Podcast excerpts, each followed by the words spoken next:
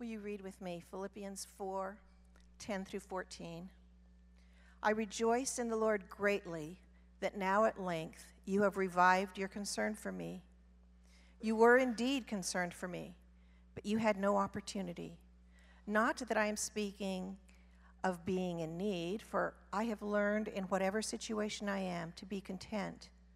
I know how to be brought low, and I know how to abound. In any and every circumstance, I have learned the secret of facing plenty and hunger, abundance and need. I can do all things through him who strengthens me. Yet, it was kind of you to share my trouble. Make your way over to Philippians chapter 4. Philippians, Philippians, goodness, Philippians chapter 4. We're going to be looking at a couple of verses here. We've got uh, two or three more weeks in, in the book of Philippians. And uh, let me find my place. Where's Philippians in my Bible? Should know that. Philippians 4 10 through 14. I heard this once. I don't know who said it. I, I think it was probably a motivational speaker or some kind of book writer. What do they call that? Author. Um, nobody says at the end of their life, gee, I wish I would have spent more time at the office. Yeah, have you heard that quote before? Like nobody, like on their deathbed, everything's wrapping up, and like, okay, everything's shutting down, time to punch out. Man, I wish I spent more time at the office. Um, maybe somebody does. You know, yeah, I say that out loud, and I'm going to get an email this week. Actually, no, I would, really do wish I would have spent more time at the office. Um, maybe nowadays some of us should, should broaden that understanding. Man, at the end of your life, you can say, oh, oh, I wish I would have spent more time on Facebook. Oh just really missed some opportunities to see a video of a guy doing a thing. Um, oh, that now it's getting personal. Nobody's laughing at that one. Okay. Okay, well, let's go after it then. And somebody say, Man, I can't believe I missed the 39th season of my favorite show on Netflix. I could have stayed up all night another night. Uh, but, you know, and you say, well, when is that going to? You're, you're shortening your life by staying up all night watching Netflix. I don't know. I, I shouldn't say that. So here's the question. Here's what this passage is driving at. And what's my point here? Is what is the real stuff of life? That's what those questions are driving at. What's the real stuff of life that makes life life? And the Apostle Paul here in the passage, by the inspiration of the Holy Spirit, is, is driving at that and wants us to understand what is the real stuff of life. And in particular, what do those relationships look like even when talking about actual stuff? Because in this passage, we're addressing both relationships Paul had with the Philippian believers. At the same time, he is also talking about financial support that they were providing to him. And so he's saying, what is the real stuff of life? Since the Philippian believers are participating in his ministry with actual stuff, he is now driving home what is the real stuff of life. So let's, let's just take a, a few minutes to come up with a couple ideas here. Verse 10 I rejoiced in the Lord, he says. I rejoiced in the Lord greatly that now at length you have revived your concern for me. You were indeed concerned for me, but you had no opportunity. So, what's happened is they have a relationship that's been ongoing for years, and now at this particular juncture, they've had an opportunity to provide support to him while he's in prison and he has been filled with joy because this relational connection is happening again as it happened uh, long before. Uh, a lady named Melissa told this story. She was on the beach with her husband, and an important family heirloom ring fell off her finger. It wasn't her wedding ring, but it was a band that was given to her by her mother and by her mother's mother and her mother's mother's mother. mother. Um, and she lost it, dropped it on the beach. And as you could imagine, she couldn't find it uh, on the beach. And she lost it, walked away, couldn't find it, okay? Uh, 27 years later, she gets a phone call. Somebody had found it that day, but they didn't know whose it was. And it, through a number of sort of happenstance situations, they were able to identify the markings on the inside of that ring. And 27 years later, this collector returned that ring to Melissa. And she got this ring back, and it was a valuable ring. It was an expensive ring. That's why the collector had it. But do you think Melissa was concerned about the diamond or the setting or the band? Absolutely not. She was concerned because that ring meant something to her mom and her grandmother. And there was, in some sense, by having that ring back, that connection that she yearned for with her mom and grandmother were somewhat connected. And that's what Paul is getting here. The Philippian believers had sent him support, probably clothing, probably money, probably some food, uh, and a number of things he could have used in his time in prison. But what he is saying, he is rejoicing in the Lord that the Philippian believers are reconnected with him in relationship. The real stuff of life, he is saying, is the relationship. And it's a gift to be enjoyed. Look what he says at verse 10 I rejoiced in the Lord when that connection was remade. His heart was filled with joy when he saw this relationship and this connection with the Philippian believers was, uh, was occurring the way it had been occurring in years past. And he's not minimizing his need that he had in terms of financial support, but primarily what he's enjoying is the fact that he now has a personal connection that's close and endearing with the believers in Philippi again. We could say it this way what mattered most to Paul was how the believers in the Philippian church were once again displaying what friendship looks like in the body of Christ. And he most appreciated that connection of friendship. We know a little bit about this support that Philippi provided. If you look at 2 Corinthians chapter uh, 8, I'm going to read the first five verses. Uh, this is what it says. He's writing to the church in Corinth about uh, what's going on here. Here's what he says to the people in the church in Corinth. Excuse me. We want you to know, brothers, about the grace of God that has been given among the churches of Macedonia. Now, for those of you who maybe don't know, uh, the Philippian church is in Macedonia. He's talking about the believers, among others, in the, the church at Philippi. Look what it says in verse 2 For in a severe test of affliction, their abundance of joy and their extreme poverty have overflowed in a wealth of generosity on their part. For they gave according to their means, as I can testify, in fact, beyond their means, of their own accord, begging us earnestly for the favor of taking part in the relief of the saints. And this, actually, not as we expected, but they gave themselves first to the Lord and then by the will of God to us. So here in 1 Corinthians, Paul is talking about the Philippian believers and their joy of giving years and years and years before, where they had collected money for the poor people in Jerusalem who couldn't support themselves. And he's reporting to the people in the city of Corinth, who were extraordinarily wealthy, how the people in Macedonia had participated in supporting the believers in Jerusalem who were impoverished. In fact, what, they, what he says is kind of interesting. Verse 4 of 1 Corinthians 8. They were begging us earnestly for the favor of taking part in the relief of the saints. They were scrambling to Paul. Can we participate? Can we, can we do this? Can we be a part of helping out? And you can imagine what Paul was saying. He said, Listen, folks, you can barely pay your own bills. You know, why don't you simmer down a little bit, campers? I'll go to Corinth. They can write us some big old checks, and it won't even change anything about their life. And the Philippian believers wouldn't have it. Wouldn't have it. Are you kidding me? No, no, no. You're not, you're not robbing us of this. And so this is, Paul is saying what the biggest thing that he is taking from this is not their dollar bills. Look what it says, verse 5, 1 Corinthians 8. They gave themselves first to the Lord and then by the will of God to us. What charged up Paul was how devoted to the Lord the believers in Philippi were. It was secondary how that de- devotion was being expressed, which in this case was through generosity to the poor. But Paul was moved. He said, I can't, these folks are really devoted to the Lord, and you can really see it in how they are partnering and participating with others in the Lord. All right, let's go back to Philippians chapter 4, verse 10. So Paul is saying the real stuff of life is a gift of God and it is to be enjoyed. Friendships in the Lord, where we share with one another, is in fact to be enjoyed and rejoiced over.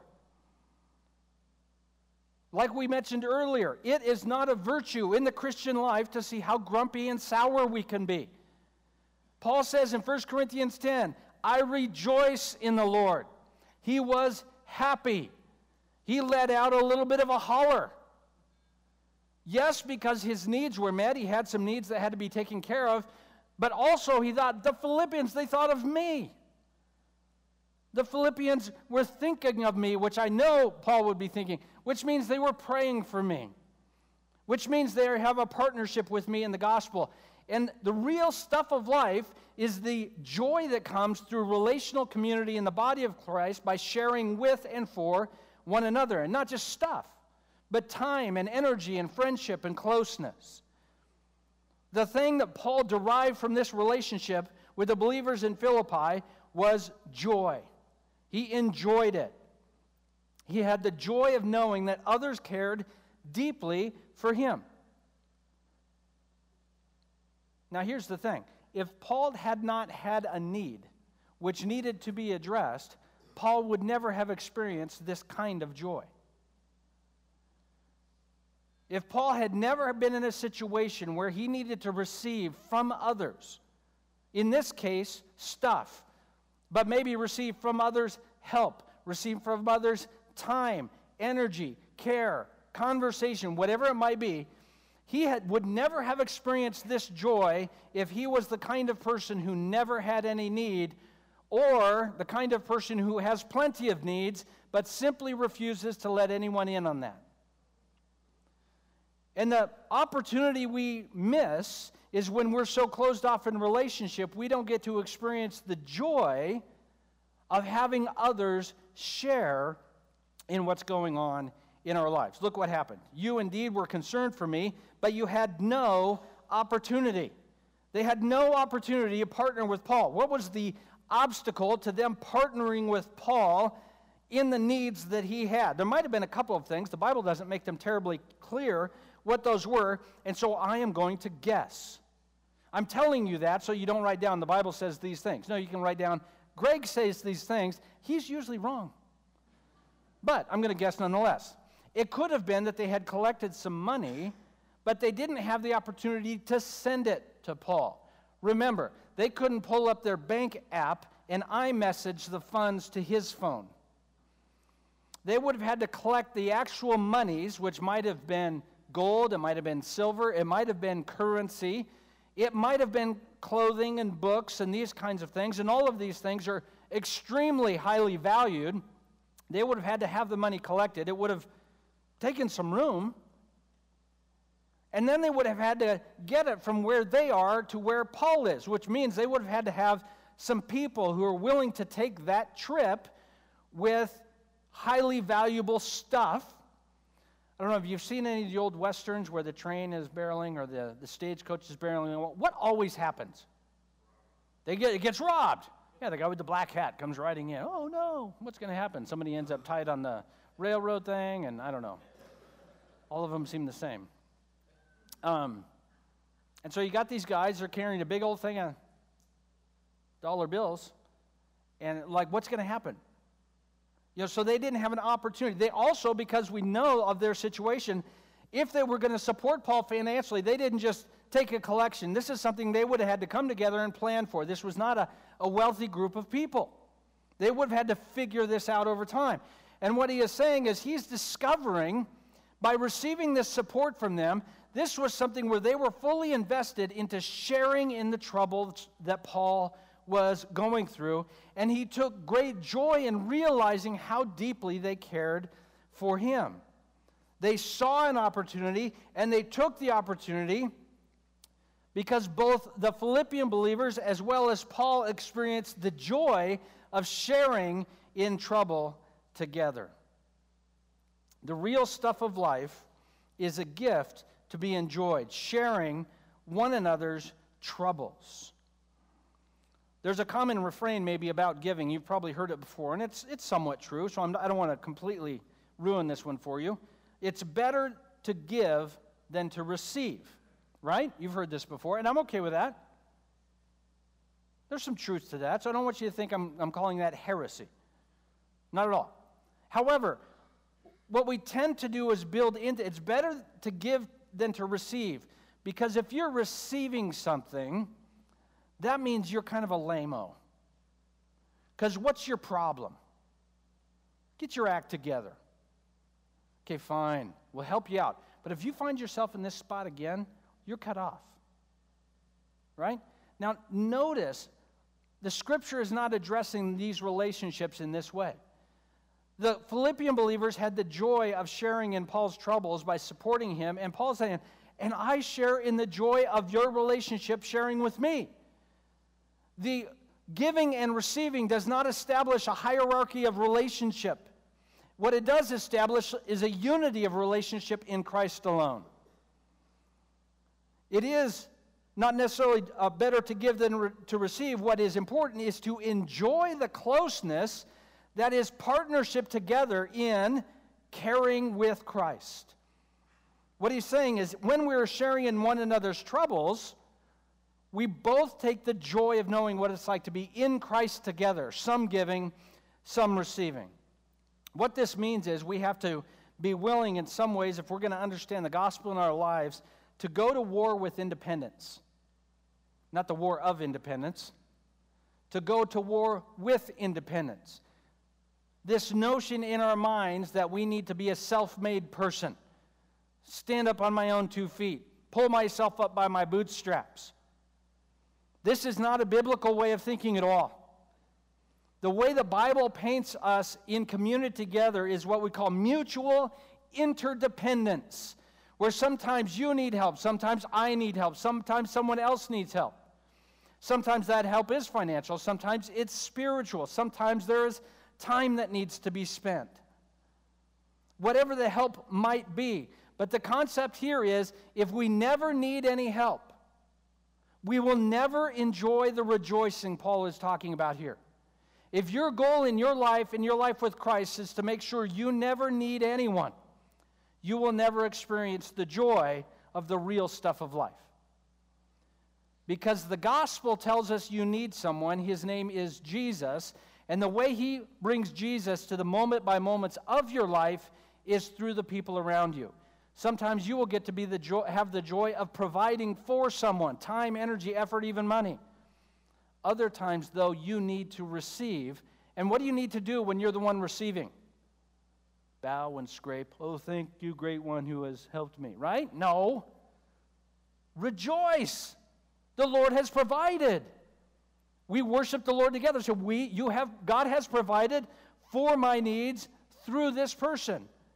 Praise and thank you, God. The real stuff of life is a gift to be enjoyed when we encounter relationship with others in the gospel. Okay, look at verses 11, excuse me, 12 and 13. The real, excuse me, the real stuff of life, as it turns out, isn't stuff. You all know this, right? So I can skip this point? Uh, I'll just cover it in case somebody came in in the back. We didn't. All right. The real stuff of life isn't stuff. Now, if you wanted to uh, know what the secret was, like a lot of times when you ask successful people, you go up to a successful person, maybe in your field of work, you say, oh, you know, you're doing the same line of work I do, and, and you're very successful. What's your secret? Uh, what is your secret to uh, the, the, your professional career? What's the secret to, uh, to uh, parenting? And no, seriously, if you have that secret, email me. I'd love that information. Uh, what's your secret to, thank you, Seth. What's your secret to having a, a good marriage, being a good husband? Excuse me, just one minute. Oh, that's good water. That's a good year well aged. what's, your, uh, what's your secret? And Paul here is going to tell us his secret. He's going to tell us his secret. Let, read verse 11, 12, and 13. And just a fair warning, I am going to ruin one of your favorite verses in the course of this message. Here's what it says Verse 11 Not that I am speaking of being in need. I have learned in whatever situation I am to be content. Verse 12 I know how to be brought low, I know how to abound. In any and every circumstance, I have learned the secret, see that, of facing plenty and hunger, abundance and need. Verse 13, I can do th- all things through him who strengthens me. So the real stuff of life isn't stuff. And the point Paul is trying to make here is not that he's going to take a vow of poverty and not that he is going to take uh, spend his life pursuing wealth. The point he is making is he wants to keep stuff where stuff is supposed to stay. Keep stuff in its place. And the way he keeps stuff in its place is by keeping his heart ordered and organized by God himself. Okay? He wants to keep his heart organized and ordered according to God's things, and by doing so, he will keep stuff, money and homes and cars and whatever else you like to have, where it's supposed to be in his life. Pay attention as we work through this. He is not saying he keeps stuff in, his, in its right place by doing certain things with stuff. Like some of us think the way we keep stuff where it's supposed to be is by giving some of it away. How do I keep money where it's supposed to be in my life? I'll give some of it away, and that way that'll keep it parked where it's supposed to be. I'm going to let you in on a secret. You can give away money and still be greedy with what you kept. Yeah, okay, I can't tell if you believe me or if you understand me. I can make 50 bucks. I know, it's huge, right? Swinging for the fences. Give 10% of it away. That's like $2. That it's $5. No, what, yeah. We have to do a math lesson up in here? Okay. I can give 10% of it away. I've got $45. I can still be a selfish son of a gun with the 45 I have left. Giving the money away didn't magically make me holy with the money that's left. So, what I do with my stuff doesn't keep it in its right place.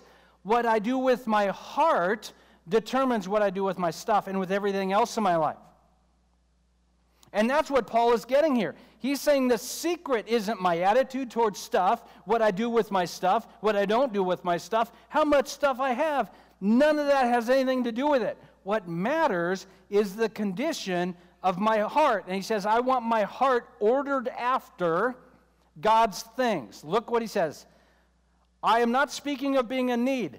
What are you talking about? You just thanked them for the money you needed. Because this is his point. Yes, I had bills to pay. Yes, I had to buy food. By the way, in Romans prisons, they didn't give you food. That was your job. How am I supposed to go out and earn money to, to buy food? I'm in jail. Romans, what do they say? Not my problem. And so he needed, he did have need. He needed stuff to buy food. But he says, listen, I'm not speaking like I have need. Yes, on the one hand, sure, I need to eat. But also on the other hand, no, I don't. What's the worst that could happen? I could starve to death. That sounds bad. Unless you're going to live forever. That's what he's saying. I have learned. I'm not talking about one who actually has needs, he's saying. I have learned in whatever situation I am in, at the verse, end of verse 11, to be content. Verse 12. I know what it's like to be content when I have absolutely nothing, being brought low. He also says, I know what it's like to be content when I got more than I know what to do with, when he's abounding. In every situation, he has learned the secret to that situation is to say, I'm good. I have Jesus. Okay? So the secret is how am I in the course of my life, regardless of what situation I'm in? Would I have lots of stuff or no stuff? And owe lots of stuff. The secret, he says, is to be content with where the Lord has me. And the proper response to that is what? That's impossible. I didn't get an amen on that. Are you kidding me? So you all got this contentment thing dialed in? Because I am so far from this. I can't even explain to you. I'm not even contented with a sermon. I'm preaching on it. Are you kidding me? What do we say? So no matter, no matter if I have lots, little, little amount, and I owe money and whatever, I'm supposed to be content. Okay. Even if I have lots and lots of money, I'm not supposed to be content with the money. I'm still content with Jesus. Yeah, that's not easy, right? No, that's impossible. To ask the human heart to disregard our well-being according to our stuff and instead regard our well-being according to our Savior is, by its very nature, impossible. So, what does he reply? Verse 13, look at it. I can do all things through him who strengthens me. I'm about to ruin Steph Curry's life verse. Half of you don't know who Steph Curry is. He's a basketball player and he has this on his shoes. Now, I'm glad it's on his shoes, don't get me wrong. The all in all there. I can do all things through him who strengthens me. I got to call somebody on the phone. It's illegal to use my phone in the car. I hope I don't get a ticket. I can do all things through God who strengthens me. No, no. I'm going into an interview. I'm really nervous. I hope I do really well.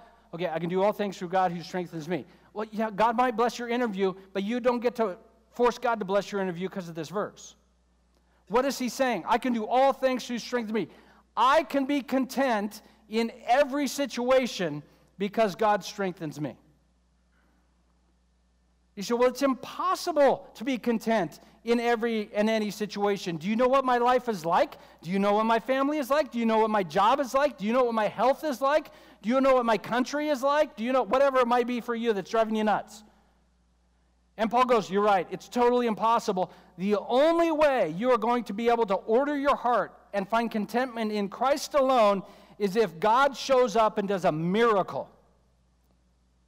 I can do all things through Christ who strengthens me. You and I don't want that miracle. We want stuff.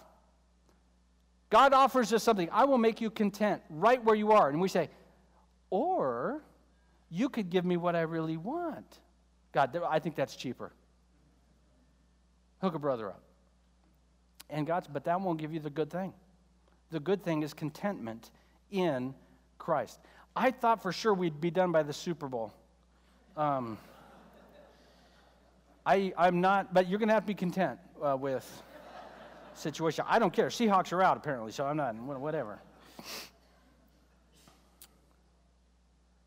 Okay, we're going to do the next part. I've got a couple of different passages. We're just going to read them briefly, but they're critical to look at. First one we looked at briefly last week. Let's look at this Matthew chapter 6, verse 25. These will be up on the screen.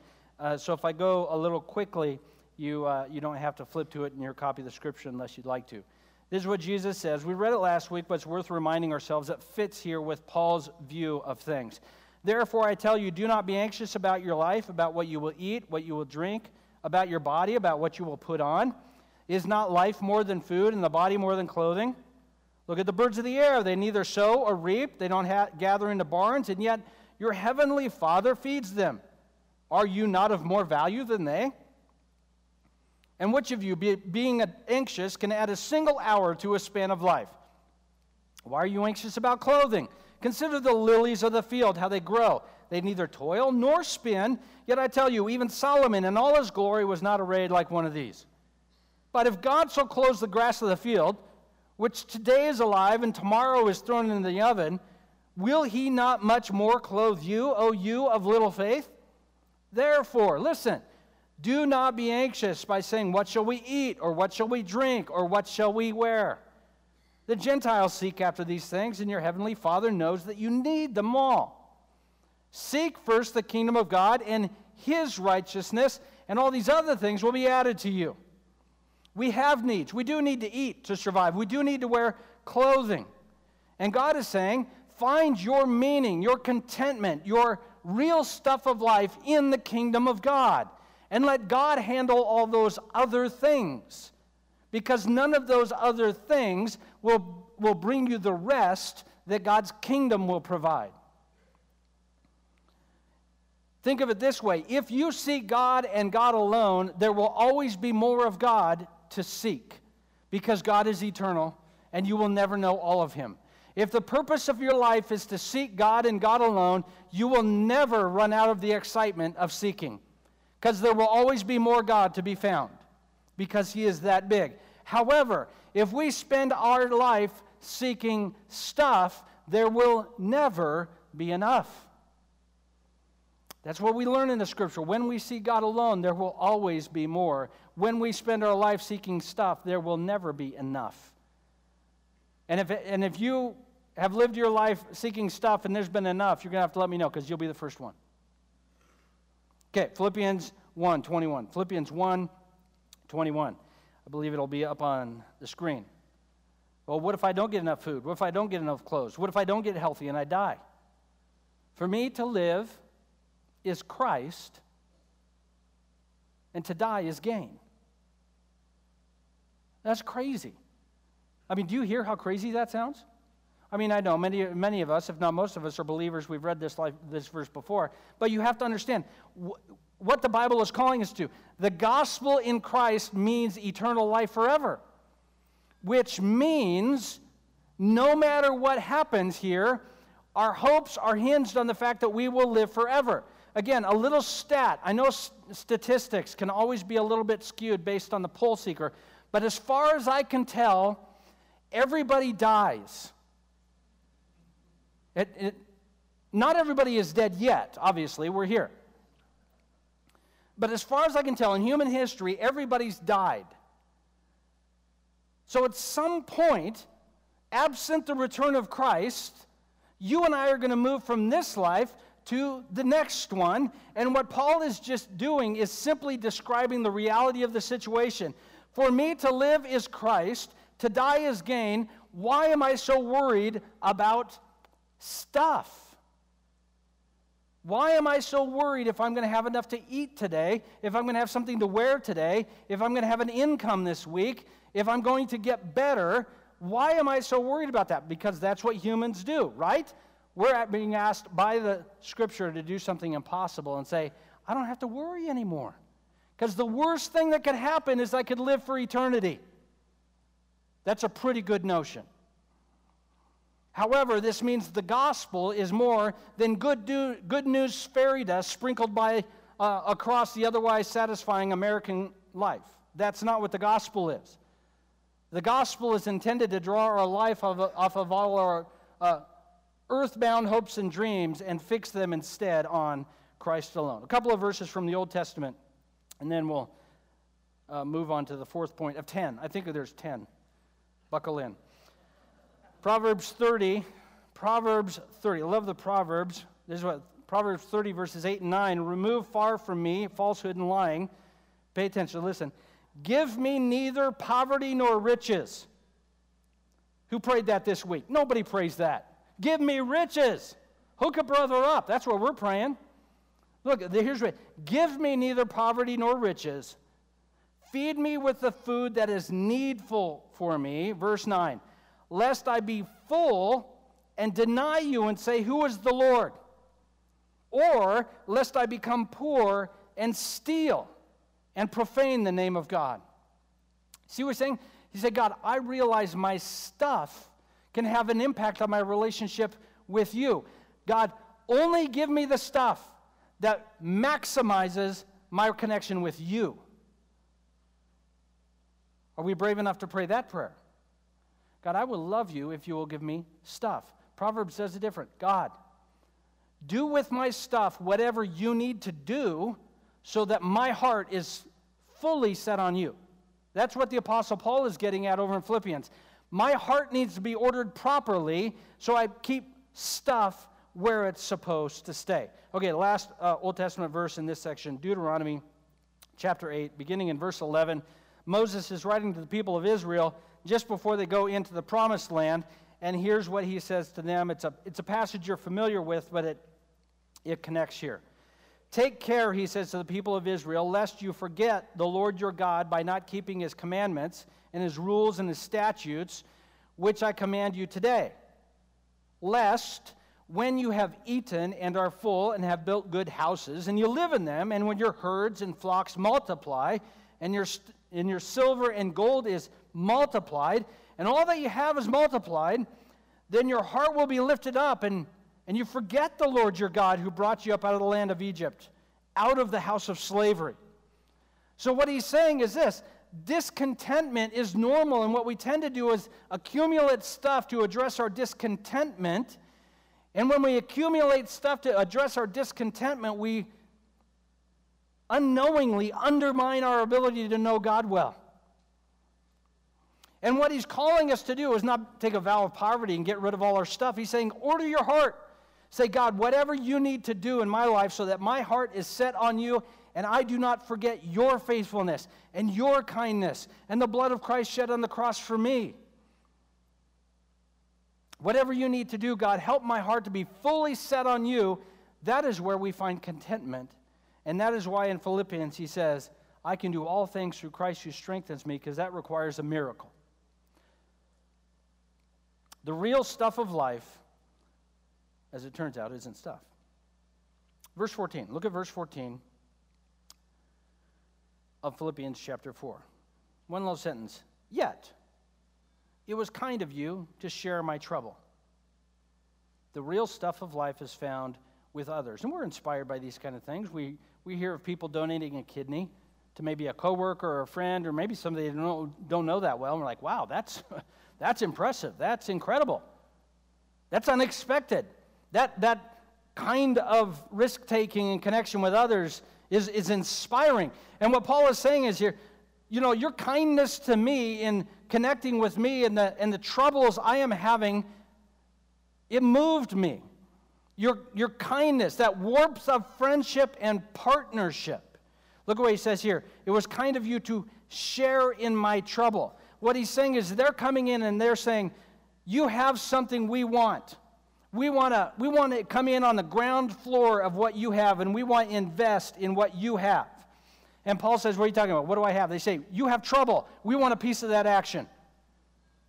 What's it going to cost us to get in on the ground floor of your personal suffering and misery? Uh, 100 bucks. Okay, you got it.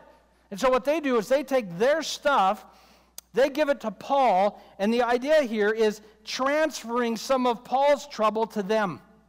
That's what a partnership is the, sharing of troubles. And when they have shared in Paul's troubles together, it, it, their kindness, it fills him with warmth and joy of the Lord.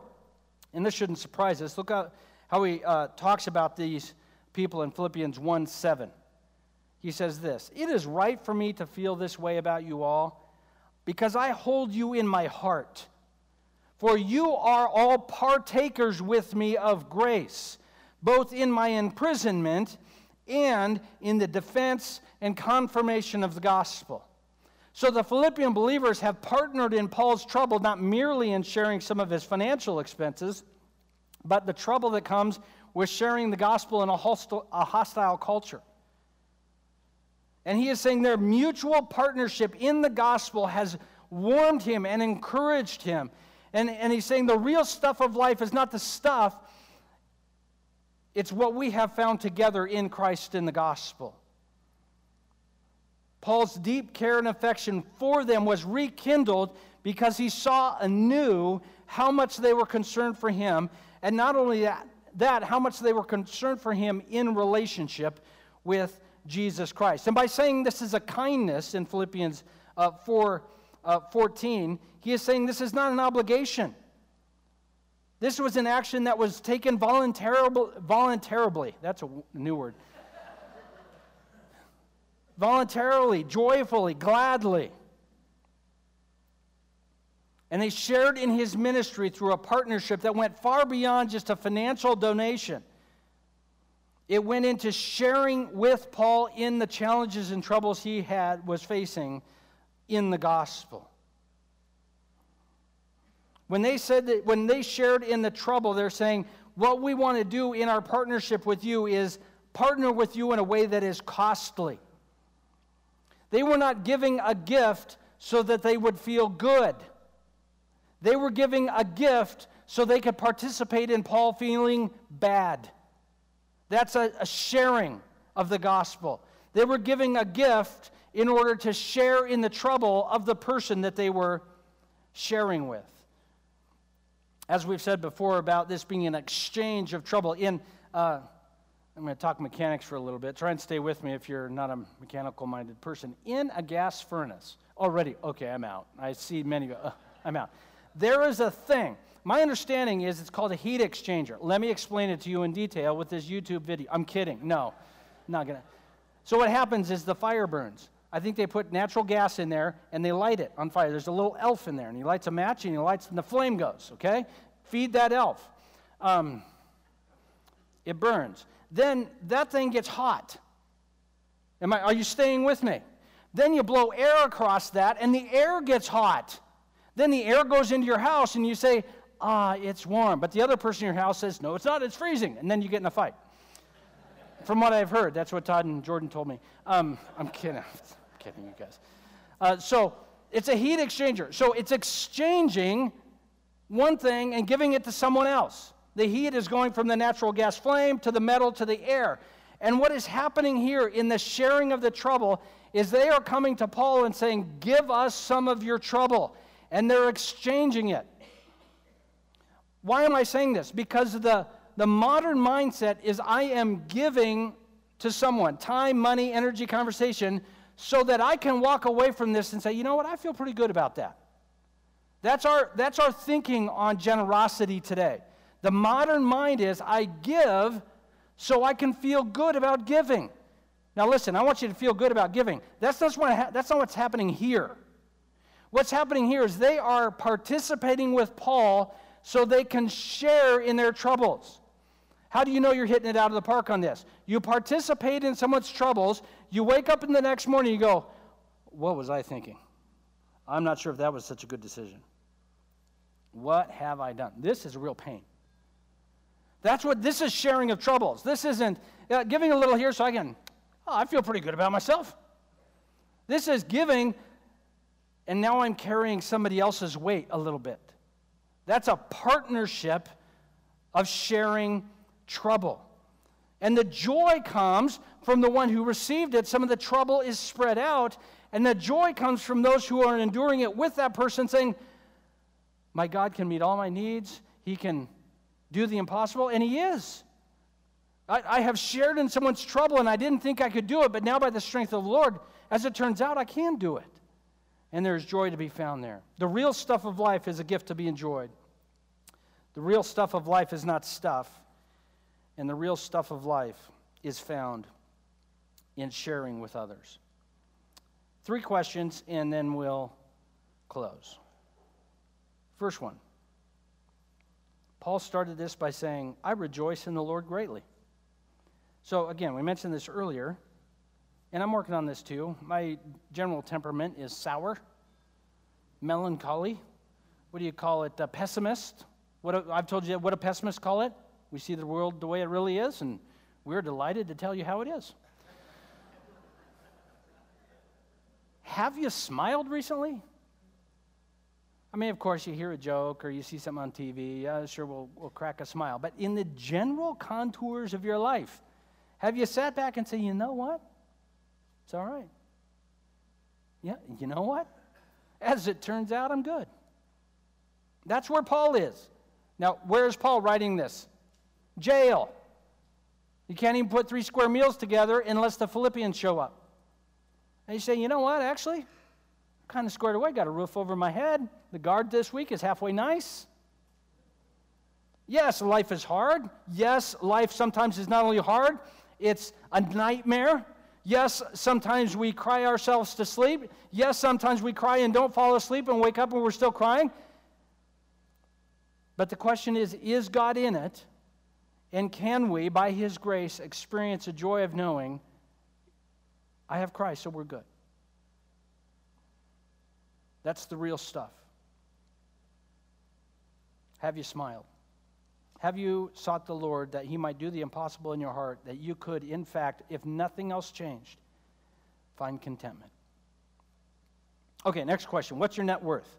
Uh, I'm not asking you to fill out the offering card. Uh, so I, this one is a real cheesy Christian answer, but it's the best way to get you to remember this. What's your net worth? And the answer is what? The answer in church is always is Jesus. What's your net worth? Uh, Ephesians 1 says it this way We are heirs to the kingdom of heaven, co heirs with Christ. What on planet Earth could you possibly be yearning so badly for? He said, Well, that's not here yet. And that's kind of just a fairy tale for when to deal with life. No, that's where hope is found. What's our net worth? It is the kingdom of God and any other calculation will fall dramatically short. There is nothing in the world you don't have in Christ. To live is Christ. Okay, last one, and, um, and then we'll close. Biblical kindness is not karma.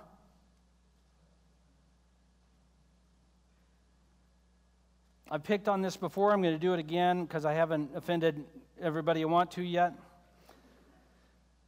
Uh, it's, and I only bring this up because it helps illustrate a little bit of how our culture views generosity. And by our culture, I mean you and me. Uh, I call it karma bucks. Karma bucks is when you're in line at Starbucks and you buy a coffee for the guy behind you. And you drive out and you go, I did some good today. I bought coffee for that guy behind me. So, and I've illustrated this way before, but it's worth remembering. So, you, in your late model SUV, are buying a $5 coffee for a guy in a BMW. I don't think we've quite scratched the surface of changing the world kind of thing yet. Now, uh, we're being silly, but here's, here's the point. Well, how would I do that in, in understanding this biblical passage? Here's a way of just reframing that. If you went to Starbucks and went to buy your coffee and you say, uh, I'm going to get one uh, $5 coffee. What, I don't care what it is.